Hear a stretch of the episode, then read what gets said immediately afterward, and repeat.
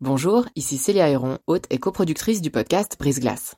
Avant de vous laisser plonger dans votre nouvel épisode, je voulais vous parler de Y'a m'expliquer, une toute nouvelle série audio du temps dédiée aux intelligences artificielles. Deux fois par mois, dans Y'a m'expliquer, Grégoire Barbet tentera de démystifier les enjeux posés par ces IA et reviendra sur les principales actualités qui les concernent. Côté podcast, vous pourrez aussi découvrir Sous la coupole, notre podcast d'actualité politique, et bien d'autres encore sur la page letemps.ch slash podcast. J'en profite enfin pour vous dire que vous pourrez bénéficier de nombreuses offres d'abonnement au journal Le Temps, web et print, sur la page letemps.ch slash abonnement au pluriel. Bonne écoute Plus c'était gras, sucré, calorique, plus ça m'attirait. Je pouvais acheter euh, de la tresse russe, par exemple, un gâteau à la crème. Après, je pouvais manger une salade de pommes de terre, euh, une salade de crevettes. Tout ce qui me passait sous la main, je le mangeais et toujours très rapidement, à l'abri des regards, jusqu'à ce que j'aie tout mangé et que je puisse plus rien ingérer. Bienvenue dans la saison 5 de Brise Glace, un podcast du temps qui s'intéresse à tout ce qu'on n'ose ni dire ni demander aux gens qui nous entourent. Encore aujourd'hui, Caroline, quadragénaire lausannoise, redoute les repas. Ses troubles alimentaires ont commencé très tôt. Au micro de Brise-Glace, elle raconte le regard de la caissière qui soupçonne déjà la boulimie, la solitude des paquets de nourriture, ouverts à la suite et en cachette, les indices qu'on laisse à ses proches pour appeler à l'aide, et l'espoir tenace de s'en sortir malgré tout. Je m'appelle Caroline, je viens de la région lausannoise, euh, j'ai 46 ans et puis je travaille dans le médical. Dans quel genre de famille vous avez grandi? Alors, dans une famille, euh, papa, maman, un petit frère jusqu'à l'âge de 4 ans. Ma maman était infirmière et mon papa était euh, instituteur et guide de haute montagne. Et puis quand j'avais 4-6 ans, mes parents ont divorcé. Mon papa est parti vivre euh, en Suisse allemande et je suis restée avec ma maman et mon frère. Quel genre de rapport à la nourriture il y avait dans votre famille? Alors j'étais assez gourmande, je crois que j'aimais bien manger, j'avais bon appétit. C'était principalement ma maman qui préparait les, les repas. Mais euh, c'était dans le quotidien et j'ai pas plus euh, de souvenirs par rapport à ça. Quand est-ce que les choses ont commencé à changer alors dans votre souvenir? À la préadolescence, je me souviens que j'avais envie de mettre les pantalons de mon frère parce que c'était la mode des pantalons euh, hyper moulants et qui faisaient euh, skinny quoi.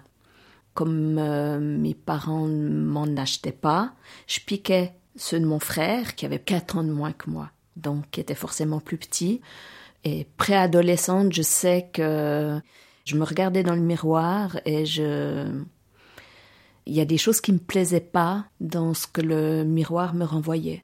Dans l'adolescence, alors là, c'est venu beaucoup plus fort. Il y avait tout ce qu'on voyait dans les magazines.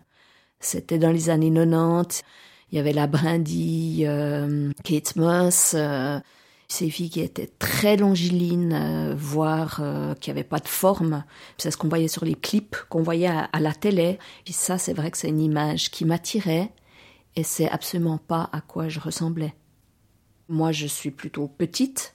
Je fais 1m62 par rapport au, au mannequin qui faisait 1m80, 1m85. C'est pas l'image que je voyais dans le miroir. Donc euh, c'est dans ce moment-là où je pense qu'il a commencé à avoir un, en fait un déséquilibre dans mon alimentation. Puis après, je pense que hum, le fait que ça se gâte à la maison dans les, les relations avec ma, ma maman, voire mon papa, n'ont pas arrangé les choses. En fait, ça, doit être parti de ce moment-là. Qu'est-ce qui s'est passé avec euh, votre maman et votre papa? Avec ma maman, euh, c'était très conflictuel. Je m'entendais pas du tout avec mon frère. J'avais l'impression que mon frère était chouchouté et puis moi, j'avais pas le droit à l'erreur. Du coup, il fallait que je cravache pour tout réussir, pour plaire à ma maman, mais c'était jamais assez. Je pense que je suis rentrée dans une espèce de compétition avec moi-même pour arriver à réussir ce que je faisais, pour qu'elle soit fière de moi.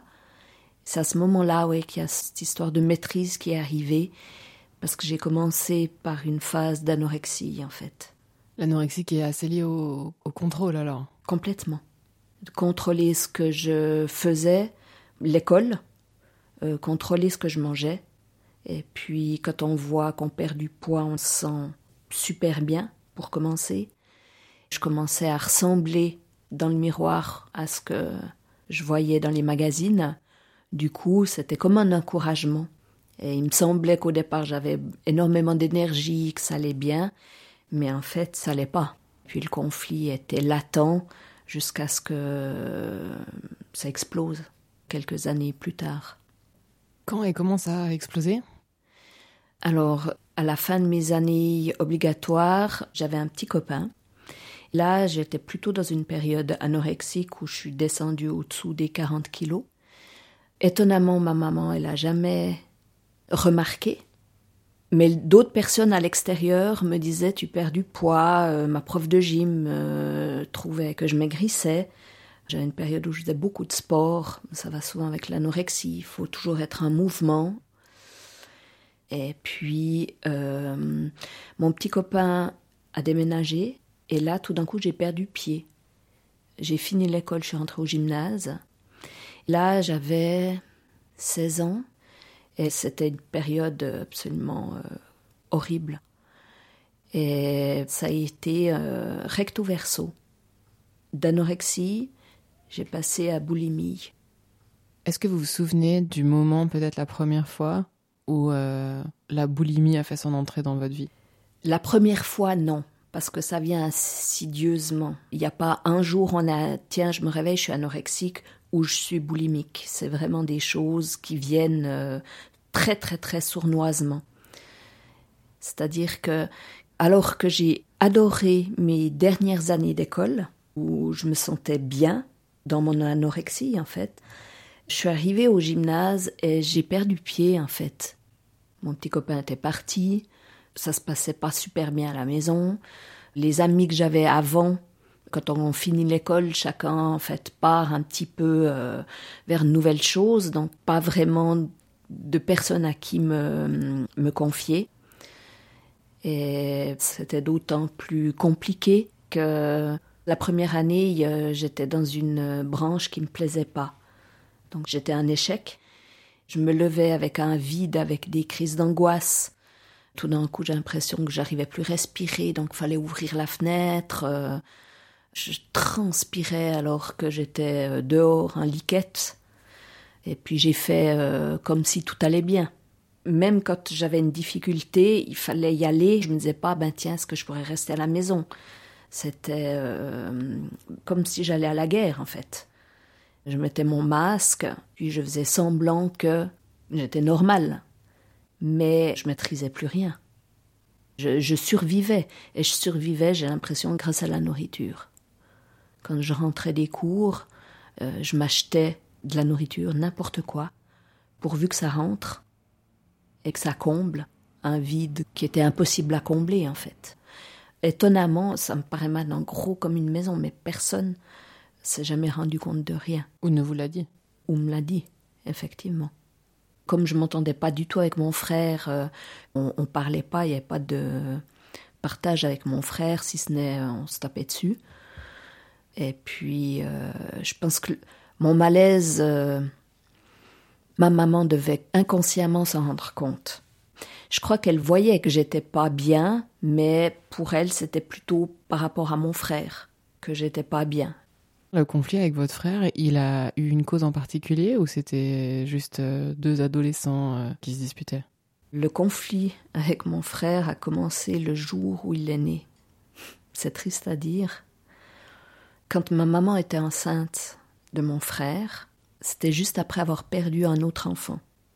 Et du coup, pour me protéger, elle ne me l'a pas dit, au cas où la grossesse n'irait pas jusqu'à la fin. Et à un certain moment, elle a dû garder le lit. Là, elle m'a envoyé chez ma tante, sans explication.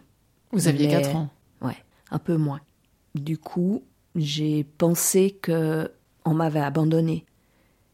Je me souviens qu'en fait, je voulais pas qu'elle parte Elle m'a amené là-bas, elle m'avait dit je vais te laisser, et moi je, me souviens que j'étais tellement triste et que j'ai tellement pleuré qu'elle a passé la nuit avec moi, et que le matin quand je me suis réveillée elle n'était plus là. Et ça, ça m'a brisé. Et je savais pas quand je rentrais. Donc euh, je me souviens, j'étais triste tous les jours. Puis là, je faisais déjà semblant que tout allait bien, mais euh, ouais, ma maman, enfin, j'avais été abandonnée. Et moi, j'ai l'impression d'avoir pas vu ou pas entendu mes parents depuis le moment où ma maman m'a laissée jusqu'au moment où une nuit mon papa est venu me rechercher en me disant viens on va voir euh, ta maman ton petit frère est né et moi je comprenais rien du tout. Et en fait quand je suis arrivée ma maman tenait dans les bras mon petit frère et depuis ce jour-là ben il n'y a pas de liens qui ont été faits avec mon, mon petit frère ça a toujours été l'intrus j'étais très agressive avec lui et ma maman le sentait elle voulait protéger le petit de la grande, et de là, l'histoire a commencé. Donc, si je comprends bien, la boulimie, ça venait pas du fait que, après des années d'anorexie, votre corps était complètement euh, affamé? Psychologiquement, j'étais affamée plutôt que physiquement. J'ai toujours été dans les extrêmes, mais tout en sachant gérer la limite. C'est-à-dire que quand j'étais anorexique, j'ai jamais été au point où, par exemple, on est tellement fatigué qu'on n'arrive plus à se lever, ou on a des problèmes cardiaques, comme si je savais jusqu'où je pouvais aller, et euh, peut-être qu'inconsciemment, tout d'un coup, j'ai senti que j'étais à la limite, et que ben, j'ai craqué et j'ai versé de l'autre côté, jusqu'à manger, manger, euh, manger à mourir, quoi plus c'était gras, sucré, calorique, plus ça m'attirait. Je pouvais acheter euh, de la tresse russe, par exemple, un gâteau à la crème. Après, je pouvais manger une salade de pommes de terre, euh, une salade de crevettes. Tout ce qui me passait sous la main, je le mangeais et toujours très rapidement, à l'abri des regards, jusqu'à ce que j'aie tout mangé et que je puisse plus rien ingérer mais c'était des milliers et des milliers de calories que j'ingérais en une fois. Quand vous faisiez vos achats avant de partir en crise, est-ce que vous prêtiez attention ou est-ce que vous redoutiez le, jugement qu'on pouvait porter sur vous? Oui, je regardais pas, surtout pas les yeux de la caissière ou des gens qui pouvaient être autour de moi.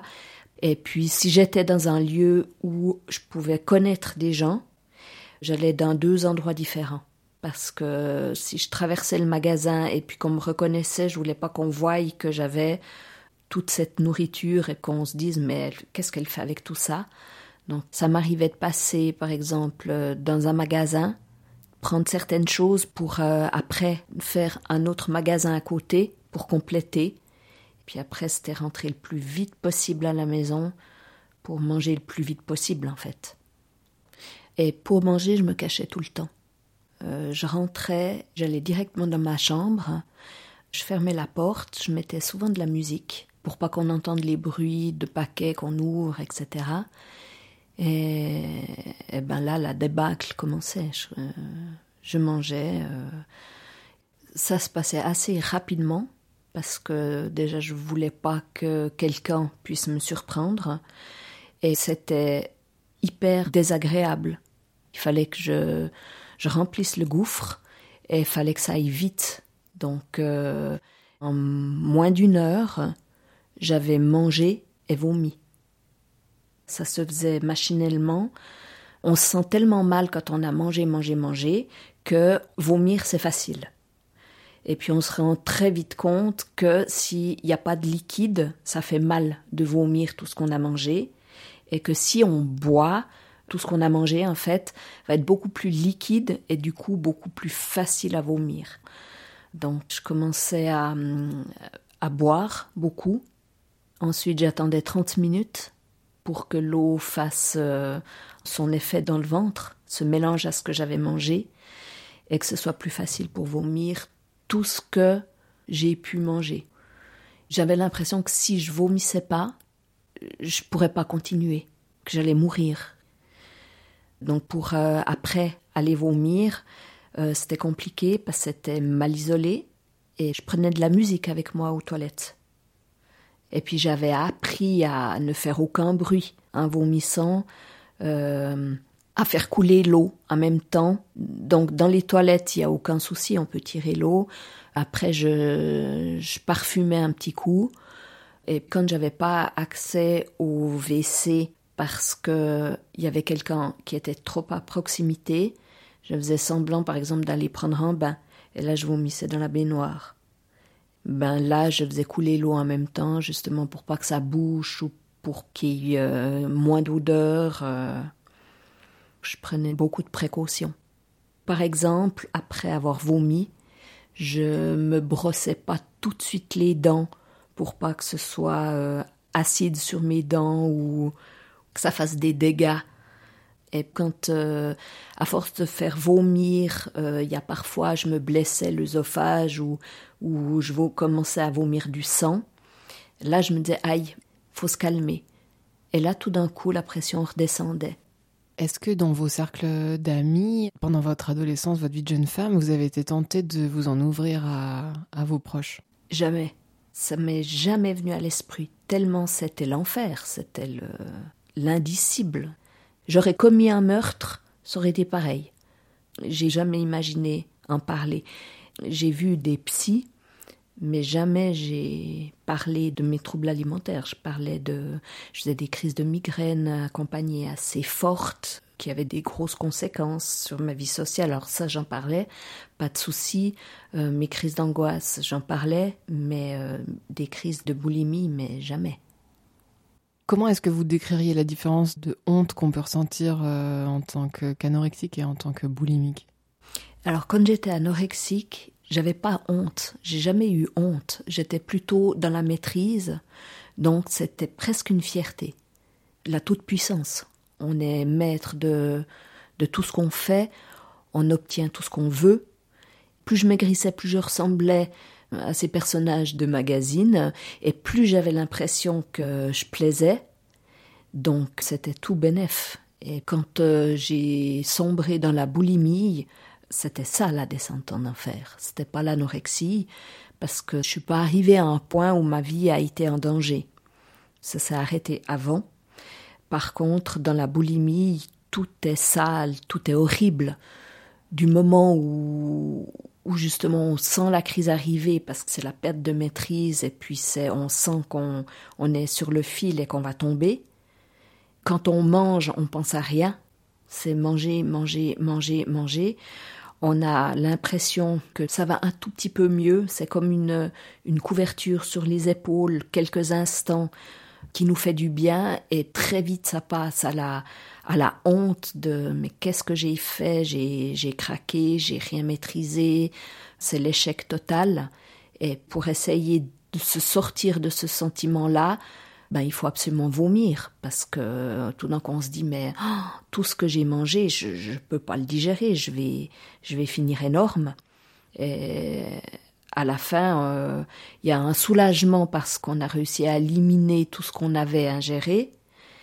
Et en même temps, on se dit, mais qu'est-ce que j'ai fait? J'aimerais tellement que ça s'arrête, j'aimerais tellement ne plus être euh, victime de ces pulsions, j'aimerais... Euh, en fait, un peu comme une drogue, un peu comme quand on est addict de certaines substances, du moment où on se jette dessus parce qu'on ne peut pas se retenir, au moment où on plane, puis après la redescente, où on se dit mais plus jamais, euh, c'est la dernière fois, je je touche plus à, j'arrête mes crises jusqu'à la prochaine parce qu'on est euh, psychiquement et physiquement dépendant. Et puis après, les crises sont devenues de plus en plus rapprochées et puis de plus en plus intenses. C'est-à-dire qu'une fois que j'avais fini de vomir, il y a cette phase atroce où on est moins que rien et qu'on se dit que ça va s'arrêter, qu'on recommencera plus jamais, qu'on va se maîtriser, que, voilà. À euh, cinq minutes après, ben tiens, je recommençais. Je retrouvais de la nourriture et je recommençais à manger et je revomissais. Dans les périodes euh, les plus violentes, j'ai pu euh, rester en crise pendant 48 heures. D'alternance, manger, vomir, manger, vomir. Ouais. dans ces périodes de boulimie prolongée. Est-ce qu'il y avait dans votre souvenir des périodes de l'année qui étaient particulièrement difficiles? Oh oui. Euh, ce qui était difficile en fait, c'est le manque de lumière. Donc l'hiver, c'était vraiment difficile. L'été, ça allait mieux. Dès qu'il y avait du soleil, ça allait mieux. L'hiver, le fait qu'on soit à la maison, qu'il fasse froid, qu'il fasse... Euh, ça, c'était compliqué. Et puis juste, euh, ben, euh, période printemps, où justement, il faut qu'on prépare le body sommaire. ça, c'était compliqué aussi, parce que j'ai dû prendre facilement 20 kilos. Mais ça s'est étalé jusqu'à de 16 ans, je dirais, à, à 20 ans. Et ça, ça c'était atroce parce que j'étais jamais satisfaite de ce que je voyais dans le miroir. J'aimais pas mon image, j'aimais pas. Je m'aimais pas en fait, du tout. Est-ce qu'il y avait des choses qui vous réconfortaient? La chaleur, le soleil, la musique, une immersion dans la musique et manger. Dans les repas partagés, par exemple euh, avec des amis ou dans votre vie sociale, comment est-ce que vous vous comportiez vis-à-vis de la nourriture? Quand j'étais euh, avec des gens, il n'y avait aucun souci. J'arrivais à, me maîtriser. Mais après, ça partait euh, en cacahuète. S'il y avait eu une frustration, si je m'étais embrouillée ou prise de bec avec quelqu'un ou en fait, c'est souvent tout le mal-être de la journée qui ressortait le soir. Tout ce que j'avais dû euh, porter sur les épaules, cette espèce de masque que je mettais pour paraître normal, qui faisait qu'accroître euh, cet immense vide que j'avais en moi. Et puis le, soir, ce vide s'ouvrait sur un, un énorme gouffre qui m'attirait, mais contre lequel je ne pouvais pas lutter. D'où les crises de boulimie. Et ça, ça c'était l'enfer, la traversée du désert. J'ai fait des tentatives de, de suicide. Je me souviens m'être dit si à 25 ans, je suis pas heureuse, je suis pas sortie de là, là, réellement, je mets fin à mes jours, j'arrête, je, je rends les armes. Je m'étais fixé une deadline pour m'en sortir. Vous en étiez sortie à 25 ans? Oui. Enfin, c'était vivable. J'ai rencontré euh, celui qui allait devenir mon mari, et lui m'a sauvé en fait. Alors, quand je l'ai rencontré, j'ai pas vécu directement avec lui. Entre-temps, ben, j'avais claqué la porte de chez moi. J'étais partie en me disant soit je meurs là, tout de suite, soit je me sauve, il faut que je sauve ma peau, je pars. J'ai été euh, récupéré par une, euh, une belle âme qui m'a offert logement. Et puis mon papa, en fait, m'a aidé dans ce moment-là à partir de chez moi. Puis après, mon copain a, a vu que j'étais pas bien et je lui ai raconté ce que je traversais. C'est la première fois que vous en parliez? Oui, je lui ai raconté, mais j'ai jamais mis de mots comme boulimie ou vomir ou ce genre de choses-là. J'ai pas souvenir d'avoir vraiment verbalisé, mais de peut-être m'être plus livré par des gestes en lui montrant qui j'étais vraiment. Par exemple, quand le soir, euh, lui était sorti avec des potes et puis moi j'étais restée, de pas cacher en fait les, les papiers de ce que j'avais mangé, en tout cas pas tout. En lui laissant quelques indices. Voilà, plus de cette manière-là. Lui, je lui expliquais, il savait tout de ma vie, donc de mes conflits, de mes relations à mon frère, à ma mère, à mon père. Et quand on s'est mis enfin en ménage, il a vu qu'il y avait des fois où les, la nourriture diminuait. Il savait que je mangeais, mais il était assez délicat et assez empathique pour ne pas me confronter verbalement à mes crises. Je pense qu'il en était conscient, mais euh, il m'aidait par euh, pas des mots comme euh, il faut que t'arrêtes ou va voir un psy ou j'ai vu que t'as mangé ou il était plein de bienveillance, hyper patient et, plutôt dans le dialogue de, dis-moi ce qui va pas, euh, viens on va se balader et, et, pas me mettre devant le fait accompli.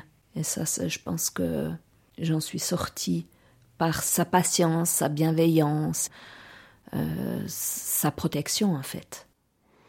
Comment est-ce que à partir de là les choses ont évolué? Alors, euh, je pense qu'il n'y a pas de hasard.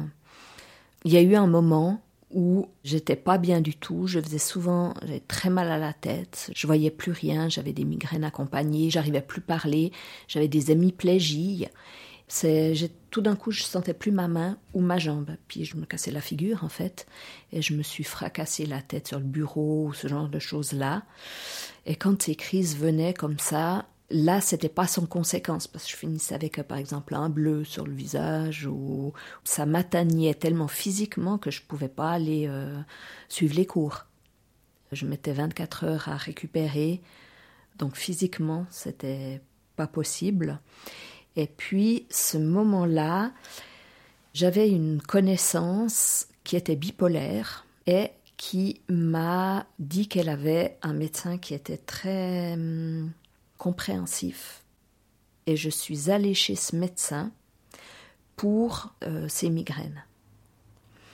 Et là, j'ai rencontré quelqu'un qui a ouvert une porte sur la guérison. On a commencé à parler de mes migraines il m'a posé d'autres questions et très naturellement, je lui ai dit que j'avais des pulsions, j'avais besoin de manger. Et là, il m'a donné un médicament, un antidépresseur.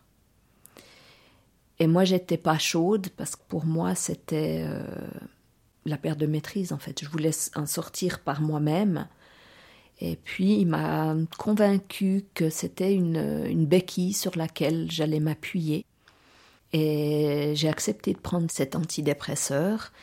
Et tout de suite, sur moi, il a eu un effet, mais euh, c'était une explosion, quoi. C'est comme si tout d'un coup, euh, la lumière, j'ouvrais les yeux. Et là a commencé mon cheminement vers le mieux. Là, j'avais, je dirais, une vingtaine d'années. Et puis ce médecin, je le voyais régulièrement. On parlait beaucoup.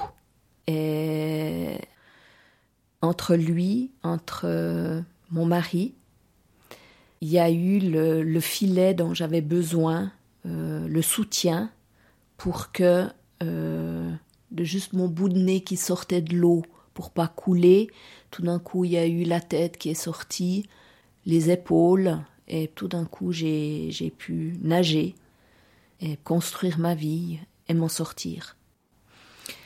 Par exemple, je faisais de moins en moins de crises violentes. J'en faisais toujours, mais moins dans cette intensité euh, monstrueuse dans laquelle je me jetais et en étant plus indulgente avec moi-même. Peut-être en me disant que j'étais pas une si mauvaise personne que ça. Et peut-être que si mon mari pouvait lui m'aimer, Peut-être que moi, je pouvais aussi commencer à, à m'aimer un peu. Est-ce qu'au moment de ce ralentissement des crises, il y a eu des moments où vous avez eu un rapport apaisé avec la nourriture, où vous pouviez peut-être prendre plaisir à manger quelque chose J'ai jamais eu un moment d'apaisement avec la nourriture, même encore aujourd'hui. Ça reste euh, comme les alcooliques. Vous êtes alcoolique un jour, vous êtes alcoolique toujours. Moi, c'est pareil. J'ai appris à naviguer en eau trouble.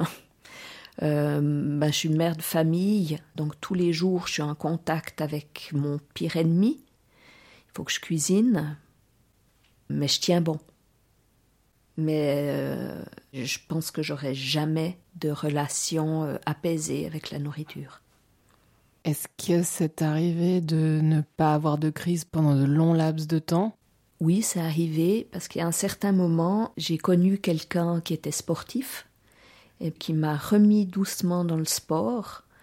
Et je pense que ça, le fait de faire des endorphines par le sport, ça complétait l'antidépresseur que je prenais. Et puis là, ça a commencé à avoir un, certain équilibre. Je faisais beaucoup de sport de combat, parce que là encore, j'étais toujours dans la maîtrise. Et je pense que j'en sortirai jamais. Et je suis allée voir une dame qui faisait de la médecine alternative. Et elle m'a, dans ce qu'elle a entendu, elle me dit Mais vous, je suis sûre que vous êtes euh, intolérante ou allergique au gluten. Puis j'ai fait des analyses effectivement très pointues et il s'est avéré que, aux surprises, j'étais allergique à, tout, aux œufs, au gluten, au lactose, euh, et euh, je tolérais mal les sucres. Euh, pendant une année, j'ai fait une alimentation extrêmement stricte, sans gluten, sans lactose, sans sucre, sans œufs. Et puis, euh, je me suis jamais sentie aussi bien. Mais encore une fois, j'étais dans la maîtrise. Je maîtrisais ce que j'ingérais, etc. Et puis après, c'était tellement euh, rigide, structuré, trop structuré, que moi j'ai pété un câble et puis j'ai remangé euh, de tout. Et après, je me suis dit, bon, ben, de passer l'un à l'autre comme ça, ça va pas le faire. Donc, je vais être plus flexible, en fait. Ça remonte à quand votre dernière crise? La semaine passée. Qu'est-ce qui l'a déclenché? La fatigue, beaucoup de choses à gérer en même temps, du stress, euh, manque de lumière. On tient un moment, puis tout d'un coup, c'est la soupape et on craque mais elle, a plus de conséquences psychologiques si catastrophiques que par le passé, où j'arrive à passer par-dessus puis de me dire c'est pas grave, ça va aller. J'arrive plus ou moins à, à, relativiser. Et puis en fait, euh, le cadre de vie qu'on s'est construit avec euh, mon mari, ma vie familiale, fait que ça, ça me porte aussi je suis plus responsable que de moi, je suis aussi responsable de mes enfants, j'en ai deux, et de mon mari aussi. Il n'y a pas que moi dans le jeu, en fait. Vos enfants, ils sont jeunes? Vous leur en avez jamais parlé? Si. Ma fille, elle a, elle a un peu moins de 20 ans, et mon fils, un peu moins de 16 ans. Euh, ma fille, je lui ai pas dit cache comme ça, je, je suis boulimique mais euh, je lui ai expliqué que pour moi la nourriture c'était pas facile. Quand elle était ado, euh, je lui expliquais ce que moi j'avais pu vivre. Elle sait que j'ai essayé de me suicider aussi. Euh, je lui ai parlé des conflits avec mon frère, ma maman, euh, de mon enfance, de ce qui s'est passé quand elle attendait mon frère. J'ai toujours tout raconté à ma fille, enfin avec quand même euh, les mots choisis, peut-être pour pas reproduire ce qu'avait fait ma maman, c'est-à-dire tout cacher, puis après c'est une bombe à retardement. Et mon fils le sait aussi, mais il a eu besoin de moins d'explications détaillées que ma fille. Et les deux ont un rapport assez sain à la nourriture? Ouais, les deux sont heureusement, je dirais, euh, classiques. Quelle relation vous avez avec votre mère aujourd'hui? Alors, il y a eu euh, un rafistolage après. Euh, je, suis, donc, je, suis partie de la maison, euh, j'ai claqué la porte. Je suis partie du jour au lendemain. Et là, pendant plus d'une année, je crois que je ne l'ai pas vue, je ne l'ai pas entendue. Après, elle est revenue vers moi. On a tenté une explication. Mais chaque fois qu'on touche à mon frère, elle est euh, toute griffe dehors. Il y a un stade qu'on ne peut pas dépasser. Il y a eu des hauts et des bas. Il y a eu une période où on ne s'est plus parlé du tout, à nouveau, où il y a eu vraiment, les mots étaient violents. Elle m'a accusé d'avoir euh, détruit la famille, enfin, euh, des choses euh, assez dures. Après, on a quand même essayé de rediscuter, mais j'ai jamais pu aller au fond du problème avec elle parce que je pense que dans l'équation, il y a mon frère, elle veut pas en entendre parler. Comment est-ce que on peut tenter d'aider quelqu'un qu'on pourrait suspecter d'être dans ce genre de situation selon vous? C'est une question qui est assez compliquée, il n'y a pas qu'une réponse, mais euh, de ne pas juger, et puis de ne pas penser qu'on va pouvoir euh, aider et sauver cette personne-là. C'est plutôt avoir une espèce de, bienveillance et d'être juste là pour partager un thé ou un, ou un petit moment, mais euh, de ne pas vouloir sauver la personne parce que c'est des troubles qui n'ont pas qu'une réponse. Euh, la personne s'en sortira, c'est par elle-même, c'est, en elle-même qu'elle trouvera les solutions, mais euh, de la bienveillance et du non-jugement. Qu'est-ce que vous diriez à la personne que vous étiez au plus mal? Oh mon Dieu. Euh, j'aurais envie de la prendre dans mes bras et puis euh, de lui dire mais ça va aller, t'en fais pas, ça, un jour ça ira.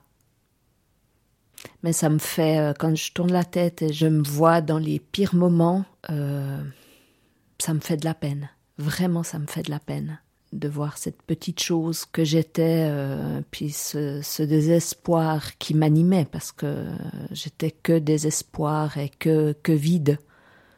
Donc, euh, de me dire, euh, tiens bon, des jours meilleurs viendront.